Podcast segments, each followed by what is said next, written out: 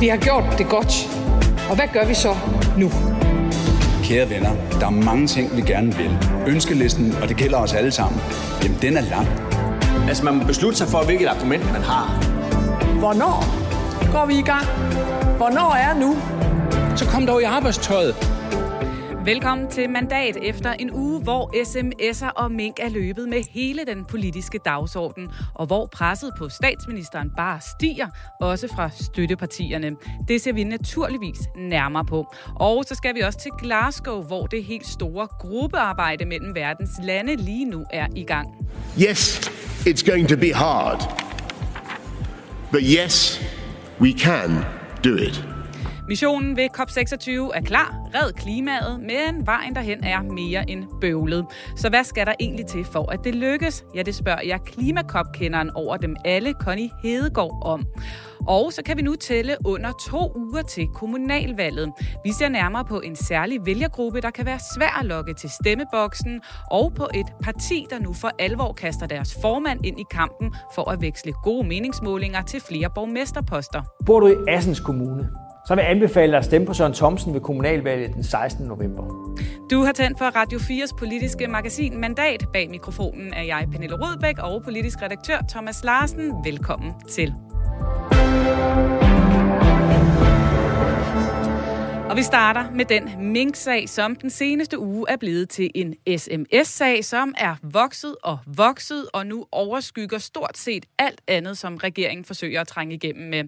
For alle vil vide, hvad står der i de sms'er, som er blevet slettet fra, slettet fra Mette Frederiksens mobil i dagene omkring den afgørende beslutning om at aflive alle mink i Danmark? Og hvorfor er de sms'er blevet slettet fra både hendes mobil og fra mobilerne hos hendes personlige rådgiver Martin Justesen, departementchef Barbara Bertelsen og højtstående embedsmand i statsministeriet Pelle Pape?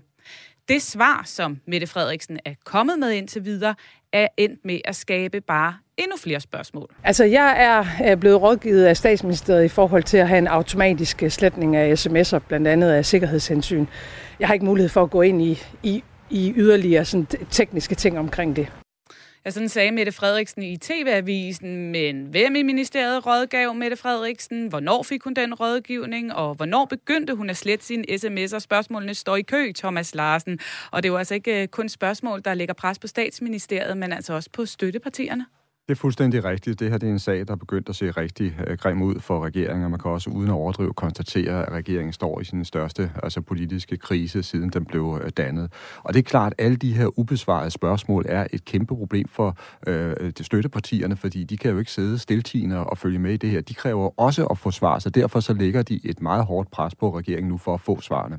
Ja, hvad er det, vi har set for en, et ryg, der er sket fra støttepartiernes side de seneste dage? Jamen, det har været meget markant, fordi de, de bliver simpelthen nødt til at, at, at vide, om, øh, om regeringen rent faktisk, lidt som nogen har sagt, som en forbryder prøver at slette nogle spor, eller om der i virkeligheden altså er tale om ting, der kan, der kan forsvares. Og derfor så ved jeg også, at der sådan helt i kulissen har været altså en stribe hemmeligholdte kontakter og møder, hvor også støttepartierne har prøvet altså at, at, at simpelthen at, at presse regeringen til at komme med flere øh, oplysninger og, og sige mere til offentligheden.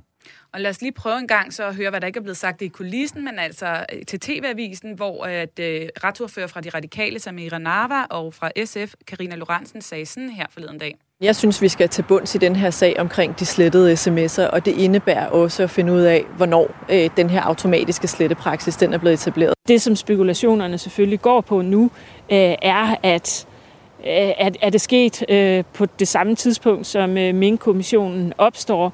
Øh, og det er jo det spørgsmål, øh, som brænder på alles læber øh, lige i den her tid. Øh, og derfor synes jeg, at statsministeren burde gå ud, gå ud og rydde den tvivl af vejen. Hvor alvorligt skal Mette Frederiksen tage, at støttepartierne nu også begynder at rasle en lille smule med sablen her? Det skal hun tage meget alvorligt. Det her det er simpelthen med en, et vink med en vognstang om, at nu bliver statsministeren nødt til at reagere. Hun bliver simpelthen nødt til at komme med nogle fornuftige uh, svar på den her hoben af spørgsmål, der er der, altså, der står derude og blafrer i, uh, i vinden. Og uh, de siger det ikke kun ud til nu, altså i TV-avisen og andre medier. Det er altså også noget, der sker uh, internt. Det er noget, der sker på hemmelige møder, hvor de siger, nu, nu bliver du nødt til at forklare dig. Og hvorfor er det særligt interessant med støttepartierne, når vi også har en, vi har også en opposition, som jo virkelig slår på de helt store trummer her, ikke? Øh, og som har troet med rigsretssag nærmest fra day one? Det er jo fordi, når vi skærer ind til benet i sådan en sag her, så er det klart, at en opposition vil jo angribe en regering, der er i problemer, og de synes også hele tiden, at hele øh, Mink-sagen har været altså en veritabel øh, skandale, øh, som, som, som kræver på en, en rigsret. Det er ligesom det scenarie, som de arbejder hen imod. Men sagen er jo bare, at for at sige lige ud, de har ikke stemmerne til det, og derfor så er det jo helt afgørende for regeringen, at støttepartierne bliver ved med at være lojale i forhold til regeringen. Men det vil støttepartierne også kun gøre, hvis de får de rigtige svar fra statsministeren. Og man begynder jo at se nogle, nogle små bevægelser fra ministerierne. I aftes der øh, reagerede statsministeriet og justitsministeriet og sagde, at nu vil man altså udlevere alle mobiler og iPads, så øh, politiet de kan forsøge at genskabe de slettede sms'er. Og det er jo noget, som de radikale allerede også havde været ude at kræve, at, at det skulle man altså gøre det her. Vurderer du, at det er støttepartiernes pres, der får dem til at rykke en lille smule på, på det her? Jeg mener, det er dobbeltpres, fordi det er også gået op for regeringens top, at det altså pres, der kommer fra medierne og befolkningen øh, er så stor, så man bliver nødt til at reagere. Sagen er, at vi kan jo altså også se nu i meningsmålingerne, at den her sag begynder at gøre rigtig ondt på regeringen. Socialdemokratiet falder, altså efter at de i virkeligheden har ligget bumstærkt i en lang periode. Nu begynder vi simpelthen at se, hvordan den her sag ikke bare slider på regeringen, men faktisk også slider direkte på Mette Frederiksens altså popularitet og troværdighed. Og det er farligt, og det er jo selvfølgelig også farligt sådan for partiet, fordi de kan se hen i, i retning af en øh, kommunal valgkamp, der, der kulminerer om ganske kort tid, og de havde håbet på, at det ville blive triumftog. Og pludselig så er der kommet en hel masse på tværs, nemlig sms-sagen, som har gjort, at hele deres politiske dagsorden faktisk er, er i fare for at, at kollapse, sådan som det ser ud nu.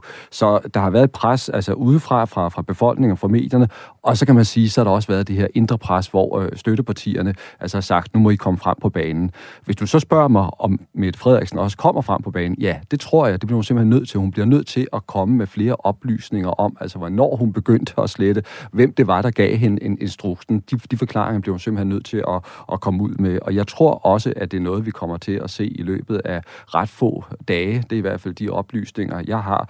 Men det er også klart, hvis man går ind i maskinrummet i regeringen lige nu, så er det jo også fuldstændig afgørende for Mette Frederiksen, at de oplysninger, hun kommer med, de skal være 100% korrekte. Der må ikke være nogen, skal vi sige, tvivlsspørgsmål der. Og derfor så tror jeg også, at i øjeblikket, der bliver der researchet på højtryk uh, internt i statsministeriet for at finde ud af, hvad, hvad er op og ned, og hvad kan vi sige. Ja, for Thomas, der er jo nok mange, der sidder og tænker, hvorfor er det så svært at sige, hvornår er man begyndt at slette sms'er, og hvem var det præcis, der rådgav en til det, og jo længere tid der går, før vi får det svar, jo mere mistænkeligt bliver det jo. Og det er simpelthen uh, regeringens hovedproblem, at det her, det, om man så må sige, hørmer simpelthen af, af, af noget, der, der, der, der ser skidt ud. Ikke? At, at det ser ud som om, man netop er en, en forbryder, der prøver at, at slette øh, sporene øh, efter sig. Det er ikke sikkert, at det nødvendigvis er sådan, men altså indtil uh, statsministeren kan komme frem og fortælle præcis, hvad der er sket, så er det klart, så vil mistænksomheden stå derude, og den er dybt skadelig. Hvis man så igen skal komme ind i maskinrummet og så sige, hvorfor er det ikke bare uh, særlig nemt lige at svare på, på de her spørgsmål, så er det jo også fordi, vi skal skrue tiden tilbage og huske på, at den her regering altså har kæmpet med coronakrisen, som var enorm og som lagde et enormt pres også på altså den kreds, vi taler om, om her. Og derfor er tingene gået stærkt. Øh, der har været truffet ekstremt mange øh, beslutninger, og det er måske ikke sikkert, at man lige præcis altså, du ved, har overblikket over, hvad der, hvad der skete her. Det er det, man skal tilbage og finde ud af nu, fordi man bliver det er helt afgørende, man bliver nødt til at komme med 100 korrekte svar, når man fortæller om, hvad der skete. Men spørg- øh, Thomas, et simpelt spørgsmål som, hvem rådgav statsministeren til at slette sine sms'er, det virker ikke som noget, der kræver den store research umiddelbart. Nej, men der kan måske have været flere øh, ind over det, og der kan måske også, det her, det er, altså, det, det, det er nogle bud fra min side, det er ikke noget, der er, nagelfast. fast. Der kan måske også være et, øh, et hensyn til nogle øh, topembedsmænd, som er meget, meget nødigt vil, vil bringe i, i ufører. Og der er det klart, når jeg sidder og kigger ind i det her forløb, så kunne man jo måske have den spekulation, at rådgivningen var kommet fra departementchefen øh, Barbara Bertelsen i, i statsministeriet, og det er klart, hun har spillet en nøglerolle rolle i hele det her forløb, og hun er en af Mette Frederiksens aller, aller nærmeste og vigtigste rådgiver. Og måske ligger der også et element i, at man prøver at beskytte nogle embedsmænd, der er kommet med de her råd. Det er gæt. Det kan vi kun gisne om, indtil vi får flere svar. Nu kan jeg forløbig også sige hej til dig, Amanda Holmen, vores øh, politiske reporter her på Radio 4. Du kommer til at følge min kommissionen tæt for os det næste stykke tid.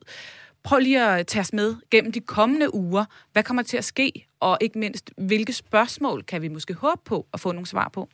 Der er i hvert fald ikke nogen tvivl om, at de kommende uger kommer til at blive ekstremt spændende. Altså min kommission fortsætter øh, sit arbejde i morgen og fredag og lørdag i den her uge, hvor en række embedsmænd fra øh, Justitsministeriet og Finansministeriet skal afhøres. Og så allerede faktisk torsdag i næste uge, der er det øh, blandt andre den tidligere fødevareminister Mogens Jensen, der skal afhøres, og hans tidligere særlige rådgiver skal også afhøres. Og han er især rigtig spændende, fordi BT og min kommission har efterspurgt en sms-korrespondence mellem ham og øh, Mette Frederiksens øh, stabschef Martin Justesen, som de ikke har kunne få udleveret, fordi Martin Justesens sms'er jo er blevet slettet. Men det er tidligere kommet frem i min kommission af Mogens Jensens tidligere særlige rådgiver faktisk har de her sms'er, og han vil gerne vise dem til kommissionen, så dem får vi formentlig indblik i i næste uge, og det er jo enormt spændende. Bare, altså, det er jo ikke sikkert, at der er noget afgørende, der står i de sms'er, men det er jo bare enormt spændende at få et indblik i, hvad det er, de har øh, sms'et om i de her afgørende dage i november sidste år. Så måske et lille kig ind i nogle af de sms'er, som altså er blevet slettet. Og hvad følger så efter, at øh, Mogens Jensen og hans særlige rådgiver Søren Andersen har været i vidneskranken? Jamen det er jo, man kan sige, det hele, de, al, de største nøglepersoner i hele det her forløb, det går i gang eh, torsdag næste uge med Mogens Jensen og Søren Andersen, og så kan vi derfra se ind i et forløb, hvor det er øh, statsministerens departementchef Barbara Bertelsen, der skal afhøres.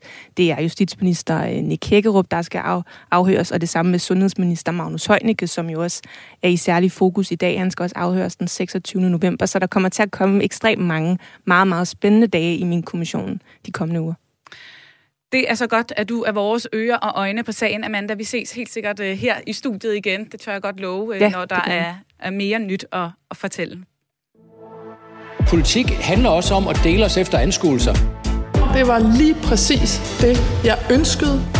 Er vi klar til at gå hele vejen sammen, hvis vi kan blive enige? Ja, mink og sms'er, det må næsten være verdens bedste eksempel på en politisk sag, der bliver talt rigtig, rigtig meget om. Thomas i tv, radio, aviser, ikke mindst på de sociale medier. Men øh, der er jo altså også de sager, som så fuldstændig drukner på sådan nogle her dage, og som vi måske ikke får talt så meget om. Øh, og derfor er jeg i dag ekstra glad for, at vores sms og vores Facebook, hvor du som lytter med, kan komme med dit bud på, hvad vi taler for lidt om, selvfølgelig er åben. Så mens du derude finder mobilen frem og øh, får sendt din besked til 1424, husk at starte med R4, så øh, lad os bare snuppe en enkelt kommentar inden fra øh, Facebook, Thomas. Det er Jakob Dueholm. Han skriver, at fængselssystemet er ved at kollapse, fordi politikerne har lavet de kriminelle for hårdere straffer, straffe, og uden at tilføre midler til dem, der skal opbevare dem. Det skal der være styr på nu. Der har vi jo været før, Thomas, faktisk. Det er rent faktisk et meget stort tema, og et meget alvorligt tema, som vi har taget op her i, i mandat, og også øh, set ned i. Og man kan jo sige, at den beskrivelse, der kommer fra vores øh, lytter, er fuldstændig korrekt. Det er simpelthen altså et, øh, et øh, fængselssystem, der på mange måder er ved at kollapse. Øh, der er, øh, det er svært at, at både rekruttere nye medarbejdere, der øh, skal passe på, på, på fangerne, passe på de øh, indsatte. Øh, det er svært at holde på dem, der er, og i øjeblikket, der ser man så også en altså, stor forrådelse, der finder sted i en række af, af, af fængslerne, øh, også fordi man jo altså har fået nogle nye typer af kriminelle øh, ind, ikke mindst fra banderne, altså som er meget, meget øh, barsk og brutal og, og svære i virkeligheden at kapere fra fængselssystemet. Øh, øh, øh, systemet. det, der sker på Christiansborg, kan jeg sige, det er, at der jo rent faktisk bliver forhandlet om det nu. Øh, øh, alle partierne sidder og kigger på, hvordan man rent faktisk kan gøre tingene og gøre forholdene bedre, og også tilføre flere penge. Der skal laves sådan en flere års aftale. Og de forhandlinger kan jeg love vores lytter, at dem vil vi følge tæt her på mandat.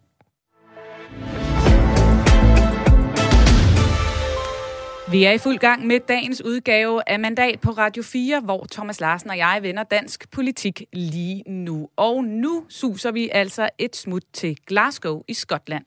And so let's get to work with all the creativity and imagination and goodwill that we possess. Thank you very much and good luck to all of us. Thank you. Ja, således skød Boris Johnson denne uge COP26 i gang under overskriften Keeping 1.5 Alive. Over 100 stats- og regeringschefer er med, og blandt dem er også Mette Frederiksen og USA's præsident Biden. This is a decisive decade in which we have an opportunity to prove ourselves. We can keep the goal of limiting global warming to just 1.5 degrees Celsius within our reach if we come together. Ja, et afgørende årti, som altid mange flotte ord. Men Bag ved dem ligger altså også en gigantisk opgave, hvis verdens lande skal leve op til målsætningerne for Paris-aftalen. Og COP26 er blevet kaldt den vigtigste COP siden Paris, netop fordi, at det er nu, at landene skal komme med hver deres konkrete mål og så skal der findes penge. De rige lande har lovet 100 milliarder dollar årligt de næste fem år til klimatilpasning og omstilling i ulandene. Lige om lidt, så skal vi helt ind i maskinrummet på sådan en kop og høre, hvad der skal til for, at tingene enten går godt eller går i hårdknude, når jeg taler med Connie Hedegaard. Men lad os altså allerførst lige få ridset op, hvad det egentlig er, der er gået forud for COP26. Det hele startede ved verdenskonferencen i Rio de Janeiro i 1992. Her blev man enige om den første FN-konvention om klimaændringer. I declare open Siden er fuldt en lang række klimatopmøder for de lande, der har underskrevet konventionen. And call its first plenary meeting to order. Conference of the Parties, eller forkortet COP. Ved COP3 i 97 skrev 192 lande for første gang under på en bindende aftale om at reducere udledningen af drivhusgasser, nemlig Kyoto-protokollen. We need to get it done, and we need to get it done now. Så langt nåede man ikke under COP15 i København i 2009. We must deliver not a deal, but an ambitious deal in Copenhagen. Men i 15 landede Paris-aftalen under COP21. We have come to Paris to show our resolve. Her blev næsten 200 lande enige om at begrænse den globale temperaturstigning til 2 grader, og helst halvanden grader inden udgangen af det her århundrede. Let's get to work. Thank you very much. Siden har klima for alvor vundet ind på både den danske og globale dagsorden. Herhjemme blev partierne i 2019 enige om en målsætning om 70% reduktion af CO2. We are in the beginning of a mass extinction. Og i New York talte Greta Thunberg for en hel generation af indignerede klimaaktivister. How dare you? I august i år udkom FN's klimapanel så med endnu en dyster rapport. Det er øh, meget, meget, meget øh, alvorlig læsning, det her.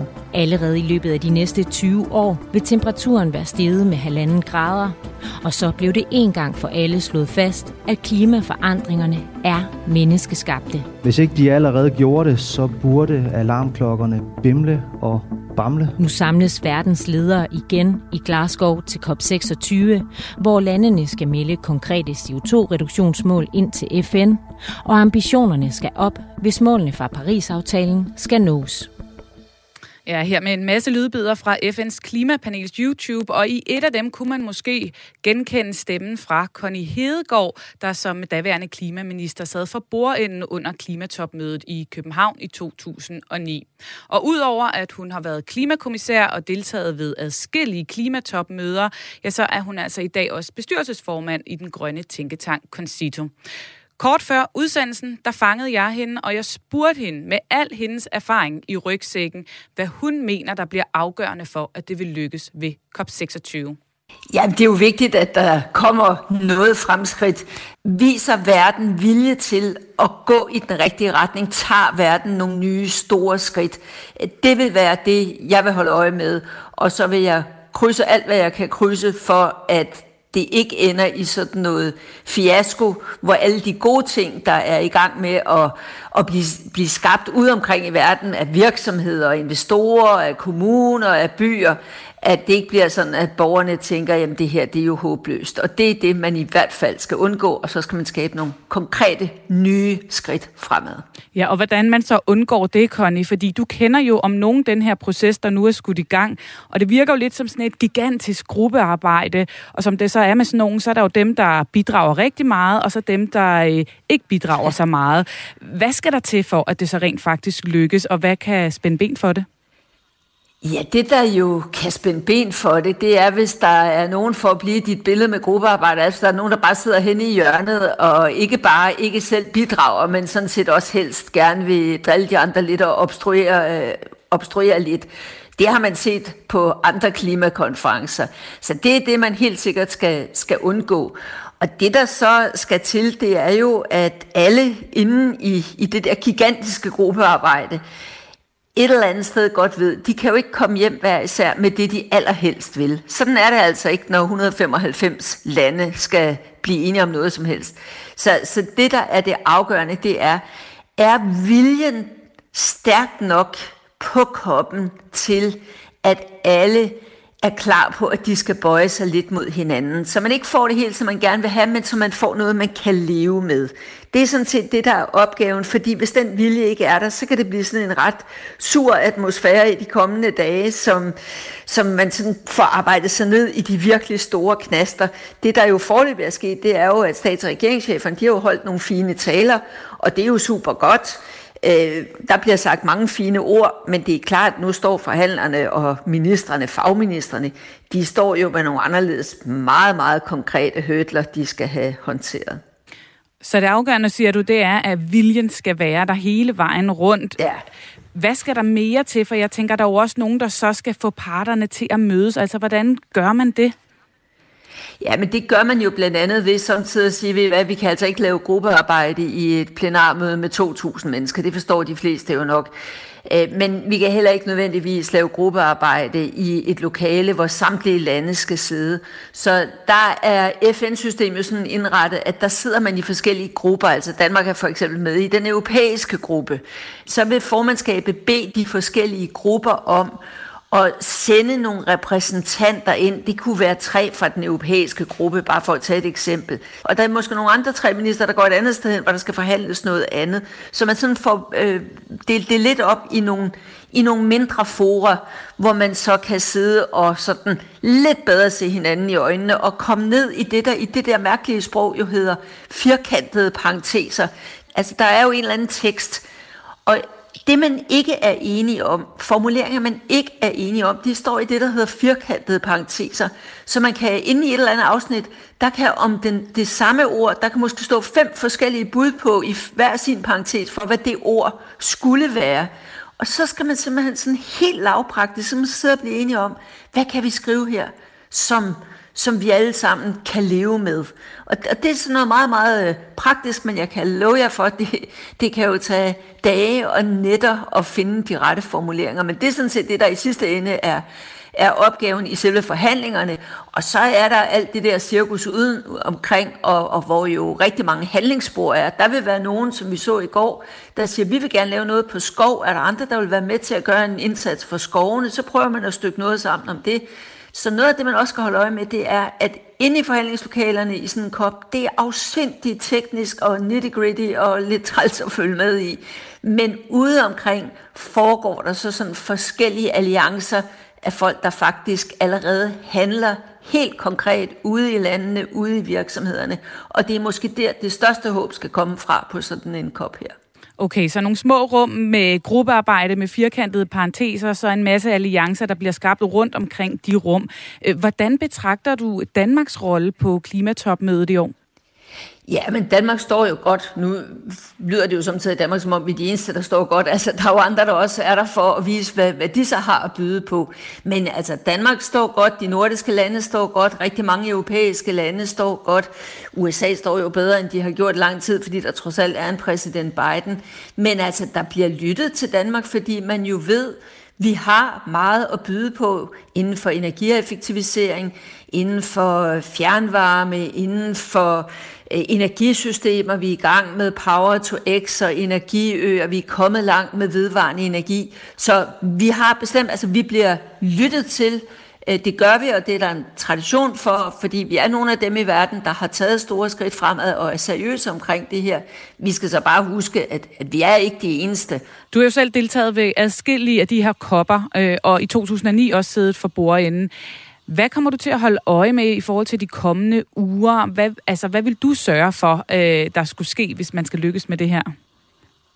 Jeg tror, at noget af det, der er helt vigtigt, det er, at man finder en måde at lande det der problem med finansiering på. Fordi det har sådan potentiale til, at nogle af udviklingslandene, som måske ikke er dem, der fylder mest lige her, når stats- og regeringscheferne står og taler, og så kigger alle på, hvad siger Kina, hvad siger Indien, hvad siger USA. Men der er altså rigtig mange udviklingslande. Og hvis lidt for mange af dem er rigtig skuffet og sure over, at pengene ikke er leveret, så kan det virkelig skabe problemer øh, i de kommende par uger. Så det vil jeg holde rigtig meget øh, øje med, og det vil jeg gøre alt, hvad jeg kunne for at få landet, og det ved jeg også, at rigtig mange gode kræfter er, er sat ind på i det engelske formandskab, men også øh, i, i, i, i om, omkring dem. Så det var noget af det, jeg vil holde rigtig meget øje med.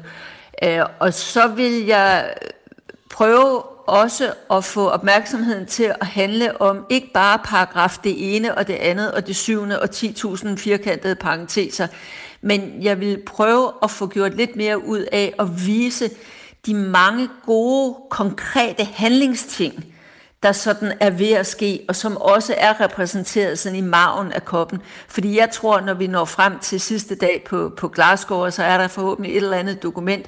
Det er alt sammen rigtig fint, men det, der er det afgørende, det er efterhånden, det er ikke så meget de mål, vi snakker om. Det er altså, bliver de omsat til konkret handling. Og jeg tror altså også, det er det, som verdens befolkninger er aller, allermest optaget af. Så det vil jeg gøre meget for at få sat fokus på til at understøtte det, der foregår inde i forhandlingslokalerne. Conny Hedegaard, jeg kan ikke lade være med at tænke på, om det er sådan noget tungt, byråkratisk noget som en kop, der skal til, for at vi får reddet klimaet, eller vi i virkeligheden skal til at tænke i andre baner? Jamen, det er jo begge dele, fordi jeg kan godt forstå, hvis lytteren tænker, jamen altså, så flyver man ind der, og hvor mange er de i Glasgow nu? 25.000 mennesker eller et eller andet, og tænk, hvad det dog koster i CO2, og nytter det overhovedet noget.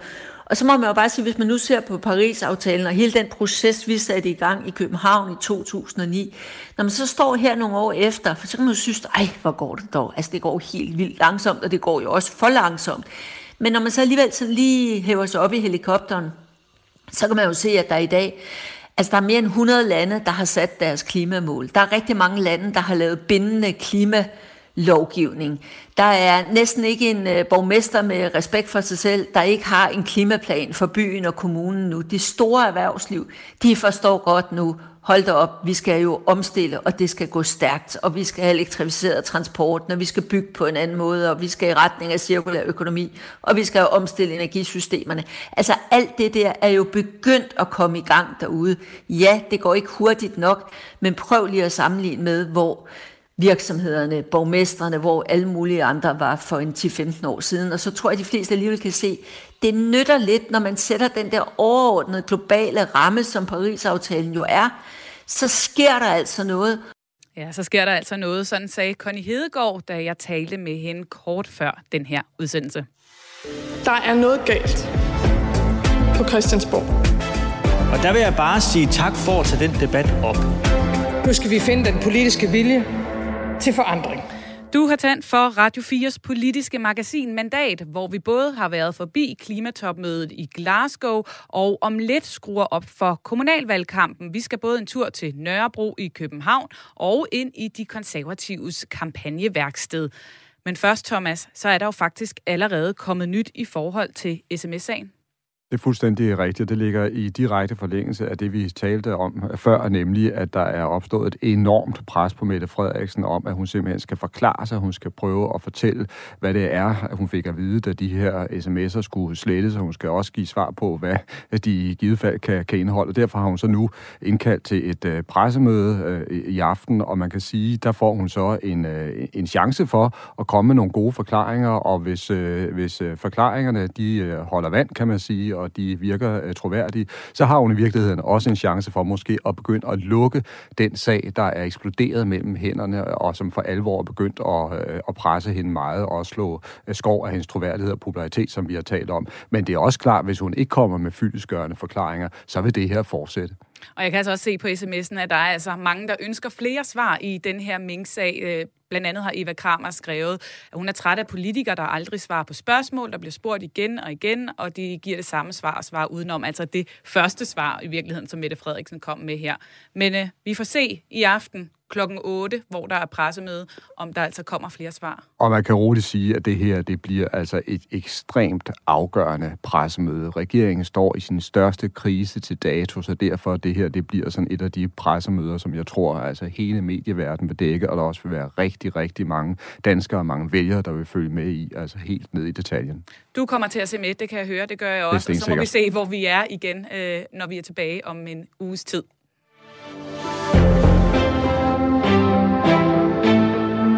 Nu skal det handle om kommunalvalg, for der er altså under to uger til, at slaget skal stå i landets kommuner og regioner.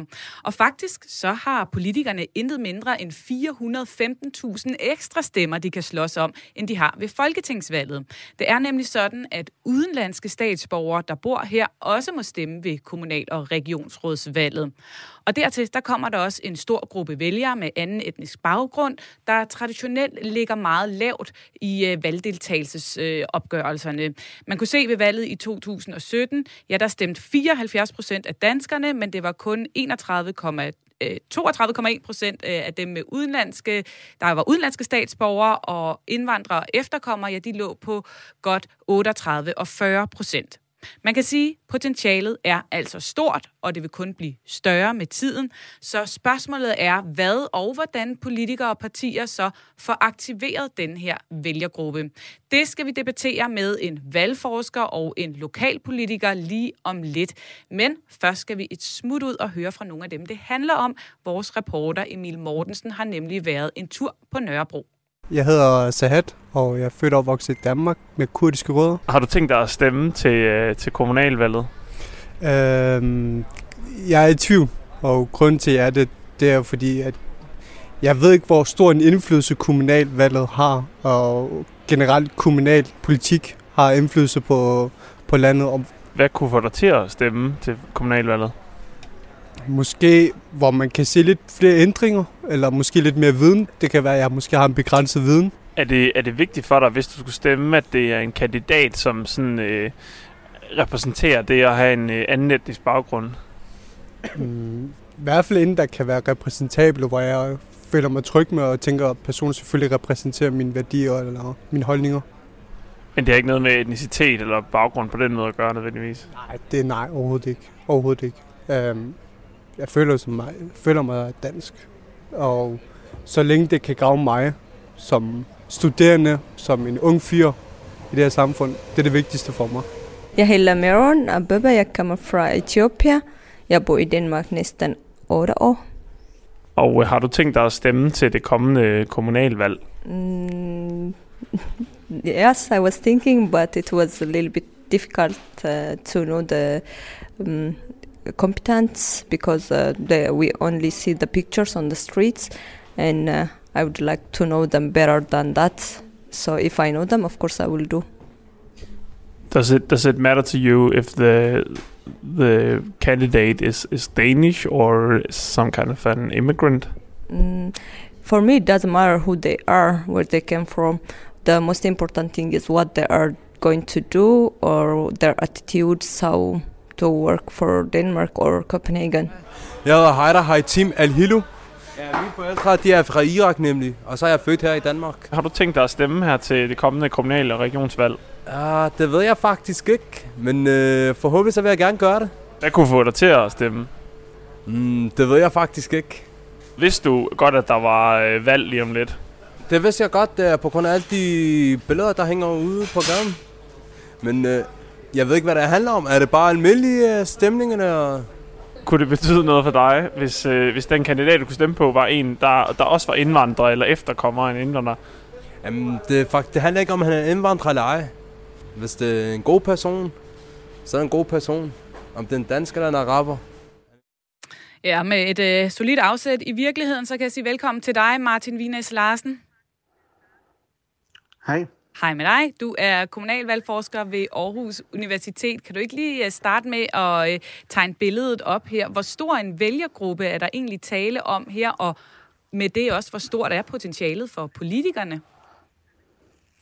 Jamen, øh, overordnet set har vi jo set en, en stigning i øh, antallet af indvandrere i Danmark, så det er, øh, der er næsten øh, 700.000 indvandrere i Danmark i dag. Det er så ikke alle dem, der kan, kan stemme, men det er en lille, en lille halv million, som, øh, som øh, potentielt kunne gå ned og, og sætte kryds her ved, øh, ved, ved kommunalvalget. Øhm, og det er gået fra at være, altså det, det er næsten, øh, næsten firedoblet på, øh, på, på 30 år, så det er, en, det er en stadig større gruppe.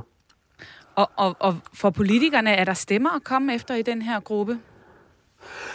Ja, altså det, det er der, men øh, ikke lige så mange, som øh, gruppens størrelse måske kunne få en led i en at tro. Så vi ved, at der er lavere, markant lavere valgdeltagelse i, i, i den her gruppe. Så øh, for den gruppe, som Danmarks Statistik betegner som ikke-vestlige øh, indvandrere, det vil sige indvandrere fra øh, Asien, Afrika og, og Mellemøsten, jamen der er de, den, der stemmeprocent er typisk 30 procent point lavere end, øh, end den danske vælgere også øh, til, til et kommunalvalg, som det vi skal, øh, skal til lige om lidt. Og, og hvad så, er forklaringen så, på det? Ja.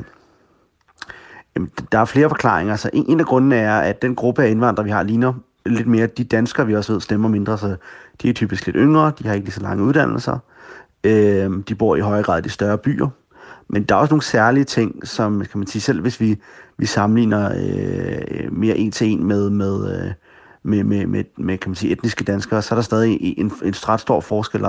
Og det handler nok til dels om, at man ikke ligesom er blevet nødvendigvis er, er opdraget til at stemme på samme måde. Det kan være, at man kommer fra en del af verden, hvor at øh, der ikke har været demokrati, øh, og man har måske ikke, man har ikke prøvet ligesom at være med til så mange valg. De fleste danskere har nok et minde om, fra det de var børn, og ligesom være op sammen med deres mor og far stemme, og vi ved, det her med at stemme, det er en meget social ting, det er noget, der smitter, noget man lidt skal vende sig til at gøre. Øh, så det kan være, øh, øh, gør, ah, hvad hedder det, gør, at vi har den her, øh, den her forskel. Og hvis vi så kigger på øh, partier og politikere, er der så nogen, der har en særlig interesse i at få aktiveret den her vælgergruppe, og har man set eksempler på, at det kan lykkes?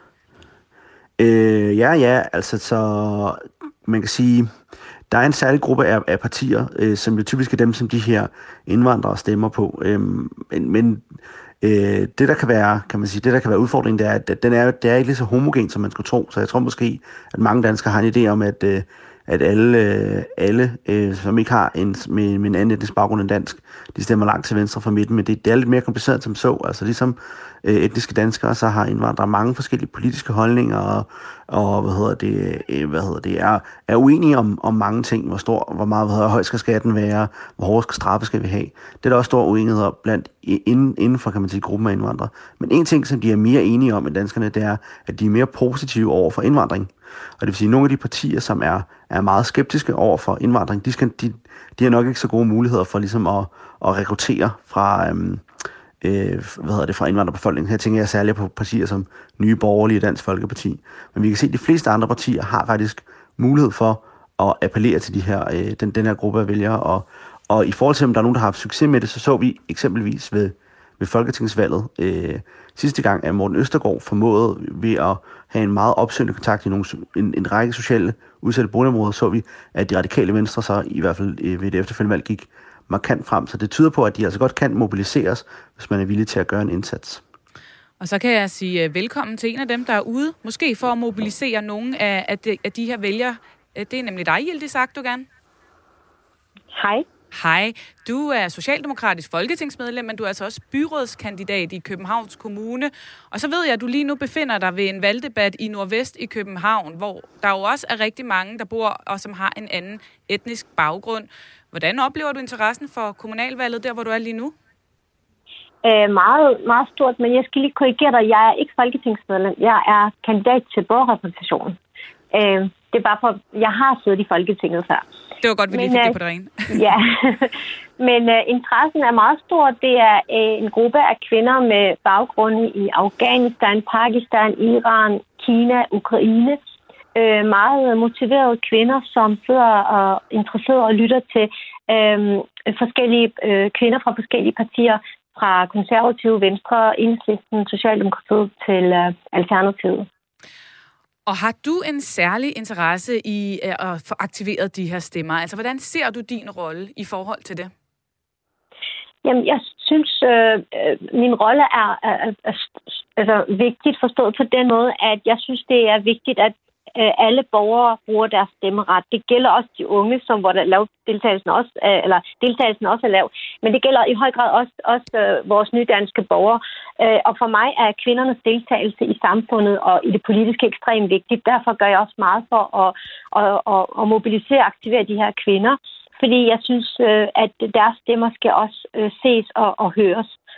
Øh, og det der med at, at møde dem i øjenhøjde, inddrage dem, opsøge dem, det, det, får, det har som regel en positiv effekt i forhold til deres øh, interesser og deres nysgerrighed, øh, og, og vilje til også måske gå ned i stemmeboksen. Øh, det er ikke nødvendigvis, at de stemmer på mig, men, men det, at de går ned og bruger deres stemmeret, det synes jeg i sig selv er også et succeskriterie. Og nu øh, cykler jeg for eksempel hver morgen gennem øh, øh, Nørrebro, og der kan jeg se, at dine valgplakater, de hænger øh, nærmest hele vejen ned af Nørrebrogade. Tror du, det har nogen øh, indflydelse, at du også selv har anden etnisk baggrund i forhold til at mobilisere en, en vælgergruppe, som øh, måske bedre kan identificere sig med dig? Jeg tror på devisen om det der med, at hvis man kan se det, så kan man også blive det. Altså den her kunne, kunne genkende sig selv, øh, spejle sig selv i, i, i, øh, i, i forhold til politikere. Det kan også godt være generelt andre arbejdsområder og, og generelt i samfundet. Det har en positiv effekt, øh, det ved vi. Altså positive rollemodeller øh, skaber også positive billeder. Øh, og, og derfor tror jeg også, at det der med, at der er nogle for eksempel her kvinderne, der kan se, øh, her sidder vi øh, en gruppe af kvinder med forskellige baggrunde, nogle også med, med en anden etnisk baggrund. Øh, det kan måske give dem en, en, en motivation, eller det kan være, at deres børn bliver en, en dag interesseret i det. Øh, så jeg tror på, at øh, det har en positiv effekt, at der er en genkendelighed. Så man kan sige, at der er en demokratisk opgave at løfte her, tænker du, men der er jo egentlig også et stort potentiale for dig og dine partifælder i at få nogle flere til at stemme på jeres parti, hvis I kan nå den her vælgergruppe. Er det noget, I har tænkt over, når I har tilrettelagt jeres valgkampagne? Altså for mig er det, at det, at kvinderne deltager, øh, ekstremt vigtigt, øh, og og som, som øh, eksperten også sagde, øh, det er jo ikke fordi, det her det er en homogen gruppe. Øh, det kommer an på, altså ligesom alle andre steder, hvor jeg skal gå ud og fortælle om min politik, så, så lytter de her, øh, øh, blandt andet kvinderne, øh, til min politik, og hvis de er enige, så går de ned og sætter kryds hos mig, hvis ikke, så vælger de et andet parti. Øh, så det tror jeg også er vigtigt at understrege, men for mig er det enormt vigtigt, at, at, at være med til at, at skabe en, en større demokratisk deltagelse, fordi valgdeltagelsen hos nogle af vores øh, øh, grupper med en anden etnisk baggrund, den er meget lav, især i de socioøkonomisk udsatte boligområder, så er den helt nede på 30-40 procent. Og det synes jeg jo er ærgerligt, at deres stemmer ikke bliver øh, set eller hørt i forhold til øh, mange af de beslutningsprocesser, der bliver vedtaget på kommunalt niveau, som har en direkte øh, effekt og påvirkning på deres dagligdag. Så for mig er det lige så meget en, en vigtig demokrati øh, dagsorden, som det er selvfølgelig også at få et personligt stemmer. Ja, for vi hører jo, at potentialet er stort, så hvorfor ikke bare gå målrettet efter det, når man tilrettelægger sin kampagne? Det vil vel være meget logisk. Ja, altså, det kunne man også godt gøre, men som sagt, altså, det er jo ikke en, en, en homogen gruppe på den måde, at bare fordi man opsøger en bestemt øh, segment, altså, så, er det, så er det 100% sikkert, at der, at der kommer også øh, stemmer til en. Men, men det har en positiv effekt, det at man går ud og snakker med de her borgere, og, og, og lytter til dem og møder dem i øjenhøjde, taler med dem, i stedet for om dem. Øh, det gør også, at de føler sig værdsat, og de føler sig hørt, og, og deres problemer øh, øh, kommer ligesom også øh, øh ind i det politiske øh, øh, dagsordner. Og det tror jeg også kan have en positiv effekt i forhold til, når de skal sætte deres kryds. Martin Wienes Larsen, lad mig lige få dig på banen her også. Hvis vi prøver at kigge lidt ud i fremtiden, hvad er det så for nogle tendenser, der tegner sig i forhold til det her vælgersegment og, og, og folk med anden etnisk baggrund i, øh, i vælgerlandskabet? Jamen, det er en gruppe, som I jo kan se øh, demografisk vil blive større og større, øh, og dermed også en, en gruppe, der vil blive mere og mere politisk øh, vigtig, potentielt i hvert fald.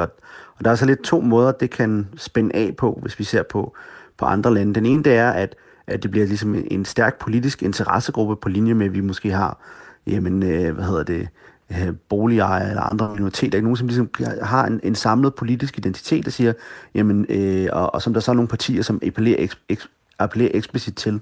Altså vi får ligesom partier, som siger, at vi repræsenterer øh, folk, som har en, en ikke, øh, ikke-vestlig øh, øh, baggrund, men som bor i Danmark. Vi er, vi er brune danskere, eller hvordan man nu vil udtrykke det. Øhm, og på den måde kommer de ind i det politiske system.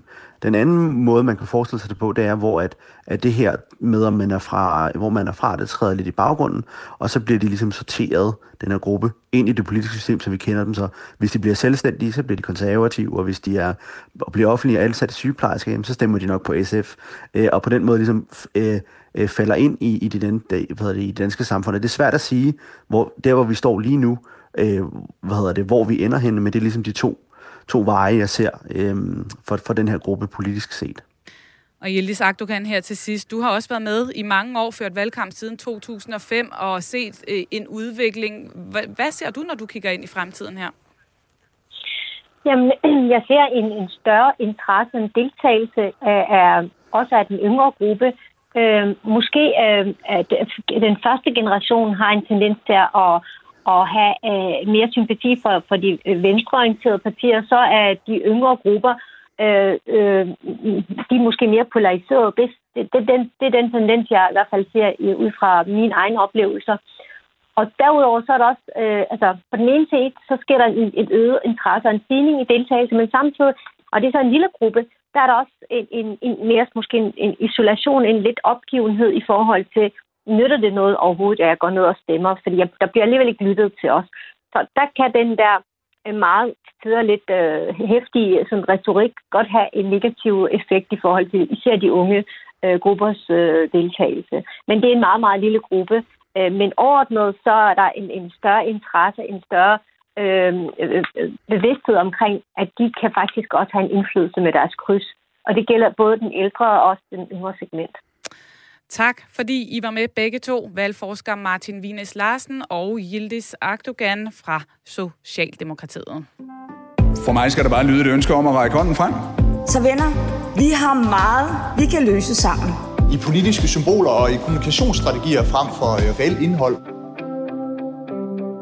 Og vi bliver ved den kommunale valgkamp, hvor særligt et parti ligger lunt i svinget til at ruste op på deres samling af borgmesterposter, og øh, efter alt at dømme, så går de all in på at få nogle flere af dem. Det er nemlig de konservative. Velkommen til, Markus Stolte. Mange tak. Vores faste ekspert i politik på sociale medier. Hvordan har de konservative grebet den opgave an? Jamen altså, jeg har været inde og kigge lidt på nogle af de konservative kandidater, og det jeg faldt over, det var, at konservative, de har haft, og Søren Pape har haft travlt med en masse produktioner, en masse små videoer øh, med Søren Pape øh, foran kameraet, der endorser en masse af de øh, spidskandidater, øh, konservative har rundt omkring landet. Jeg har talt 12. Jeg er sikker på, at der er blevet lavet mange flere af de her videoer, øh, men, men, men jeg ja, umiddelbart ligner det, de har lavet til alle spidskandidater. Ja, altså mindst 12 videoer, der mere eller mindre ser ud og lyder på samme måde. Øh, lad os lige prøve. Jeg har lavet et lille potpourri, et lille sammenklip af nogle af dem, så man lige kan få et indtryk af, hvad det er for en slags videoer. Bor du i Assens Kommune, så vil jeg anbefale dig at stemme på Søren Thomsen ved kommunalvalget den 16. november. Bor du på Stævns, så vil jeg anbefale dig at stemme på Mikkel Lundemann. Bor du i Slagelse Kommune? Bor du i Faxe Kommune? Bor du i Brønderslev Kommune? Så vil jeg anbefale dig at stemme på Peter Stikker. Så vil jeg anbefale dig at stemme på Majbrit Andrea Andersen, på Dan Grundbæk Christiansen, på Thomas Kort ved kommunalvalget den 16. november. Han vil samarbejde. Han vil tage ansvar. Majbrit samarbejder. Hun tager ansvar. Han vil tage ansvar og skabe resultater for hele Skanderborg Kommune. Og hun skaber resultater for hele Esbjerg Kommune. For hele Brønderslev Kommune. For hele Assens Kommune.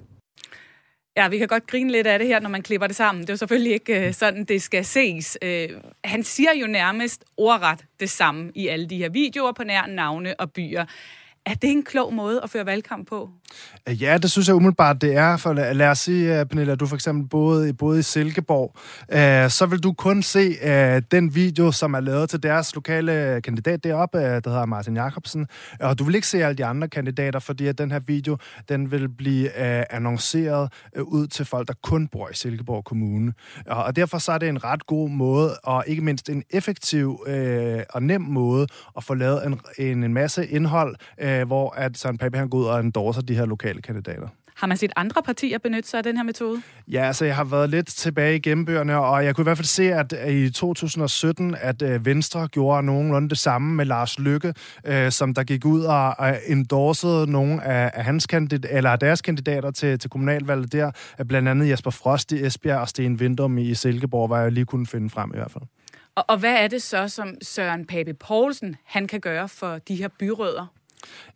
Ja, men altså øh, her, jeg tror det var i september måned, lavede Megafone øh, en måling sammen med TV2, der viste, at, at Søren Pape, han er Danmarks mest troværdige partileder. Uh, han scorer rigtig højt i de her uh, troværdighedsmålinger, og derfor så synes jeg i hvert fald, at det er et rigtig godt træk at, at smide ham foran kameraet og bruge ham til at endorse, for at bruge sådan en kampagnebegreb, endorse kandidaterne rundt omkring i, i landet, uh, fordi det giver dem, som jo er trods alt lidt mere ukendte end Søren Pape, noget troværdighed uh, med fra ham. Ja, nu har du sagt endorse endorse en del gange. Skal vi lige sætte et par ord på, hvad mener du med det? Jamen, endorse er, når en, en, en person går ud og bakker en anden person op, typisk i en valgkamp. Og her der er det så Søren Pape, der bakker kommunalvalgskandidaterne op for konservative. Og Thomas, hvad er der sådan rent landspolitisk på spil for de konservative her? Nu kommer jeg til at bruge store ord, fordi sagen er, at vi er vidne til det, der kan blive et historisk øh, skred i virkeligheden i blå blok eller i det borgerlige Danmark, fordi i en lang periode, der har Venstre jo helt ubestridt været storebror, altså det alt dominerende øh, parti i den borgerlige flok. Det, der er, er ved at ske, og som er meget, meget tydeligt, det er jo simpelthen, at øh, Venstre har tabt en masse luft i meningsmålingerne, altså har tabt en masse vælgere, og samtidig har vi så set en Søren Pape, som også vi var inde på her før, altså som virkelig bliver mere og mere mere populær hos vælgerne, og som har fået hele sit parti til at, at vokse her i de senere år. Og ser vi på de øh, målinger, der bliver lavet her og nu, der ligger de to partier altså simpelthen side om side. Oven i det, så er der ingen tvivl om, at hvis vi går til nogle af de øvrige borgerlige partiledere på Christiansborg, så hælder de i retning af Søren Pape. Altså det er ham, de ser som den, der måske vil være bedst til at samle de borgerlige partier. Så der er rigtig, rigtig meget på spil for Søren Pape Poulsen nu, fordi han håber jo selvfølgelig, at den her landspolitiske medvind, han oplever, den også vil manifestere sig i resultatet af det kommunale valg, som vi nu kigger øh, ind i. Så han håber simpelthen på, at han får flere øh, borgerlige, eller flere konservative øh, borgmester rundt rundt omkring, og i det hele taget, at det går godt for hans parti. Ja, fordi hvis man kigger på sidste valg, så kan man sige, der mistede de en øh, del borgmesterposter. De, øh, nu skal jeg se her, de mistede øh, syv borgmesterposter og endte på otte. De har kun otte dage, ja. Hvor skal de helst lande den her gang? At de er kloge nok til ikke præcis at udpege, hvor de håber, det sker. Og det tror jeg også, fordi de rent faktisk er så kloge, så de ved, at det her det handler også om, om de er heldige ved konstitueringen, som har utrolig meget at sige i kommunalpolitikken. Det vil sige, kan de lave de rigtige alliancer? Kan de, være, kan de finde de rigtige venner, der kan, der kan gøre, at, øh, at døren til borgmesterkontoret bliver, bliver slået op? Men hvis man skal pege på én ting, der virkelig nærer de konservative, og også nærer uh, Søren Pape uh, personligt, så skal man jo huske på, at han faktisk var borgmester i, i Viborg, inden han gik ind i, i landspolitikken. Og hvis vi ser på hele Jylland, altså så er det godt nok svært at få øje på en, øh, en, en konservativ borgmester. Der er ikke nogen, og det håber de selvfølgelig på, at der bliver rettet op på. Og hvor afgørende er det så for Søren Pape Poulsen, at øh, han får markant flere borgmesterposter øh, placeret rundt omkring i landet? Jamen, det er vigtigt, både fordi, at partiet selvfølgelig gerne vil stå stærkere i kommunalpolitikken, fordi der bliver taget rigtig mange vigtige beslutninger ude lokalt. Det er vigtigt for de store partier at, at, at stå stærkt i kommunalpolitikken, men så er det selvfølgelig også helt afgørende for ham, at han kan ride videre på den her succesbølge, som de konservative befinder sig på, og det vil sige også bruge selve resultatet af kommunalvalget som et afsæt til at stå endnu stærkere i kampen om at blive borgerlig statsministerkandidat. Markus, lad mig lige slutte med dig, der er altså virkelig øh, lagt i ovnen til et øh, meget vigtigt kommunalvalg for de konservative byrødder her. Kan du i øvrigt fornemme, hvordan partiets generelle kampagneform øh, er på de sociale medier ved det her valg? Jamen, konservativ står rigtig stærkt på sociale medier. Det er et parti, som er i kampagne-topform, og jeg ved, at de har brugt rigtig meget krudt på at uddanne alle deres kandidater rundt omkring i hele landet i at bruge sociale medier professionelt, øh, så det er noget, de satser benhårdt på, og jeg synes bare, det understøtter øh, Thomas' pointe om, at det her valg, det er enormt vigtigt for konservative. Tak for den vurdering, Markus, og tak fordi du kom forbi endnu en gang. Thomas, vi er altså midt i en meget dramatisk uge i dansk politik. Intet tyder på, at den kommende uge bliver mindre dramatisk. Hvad kommer du til at holde øje med? Vi skal selvfølgelig holde nøje øje med kommunalvalget, fordi det er en, en spændende kamp, der er i gang om, hvem der skal sidde rundt omkring, altså i landets kommuner og regionsråd.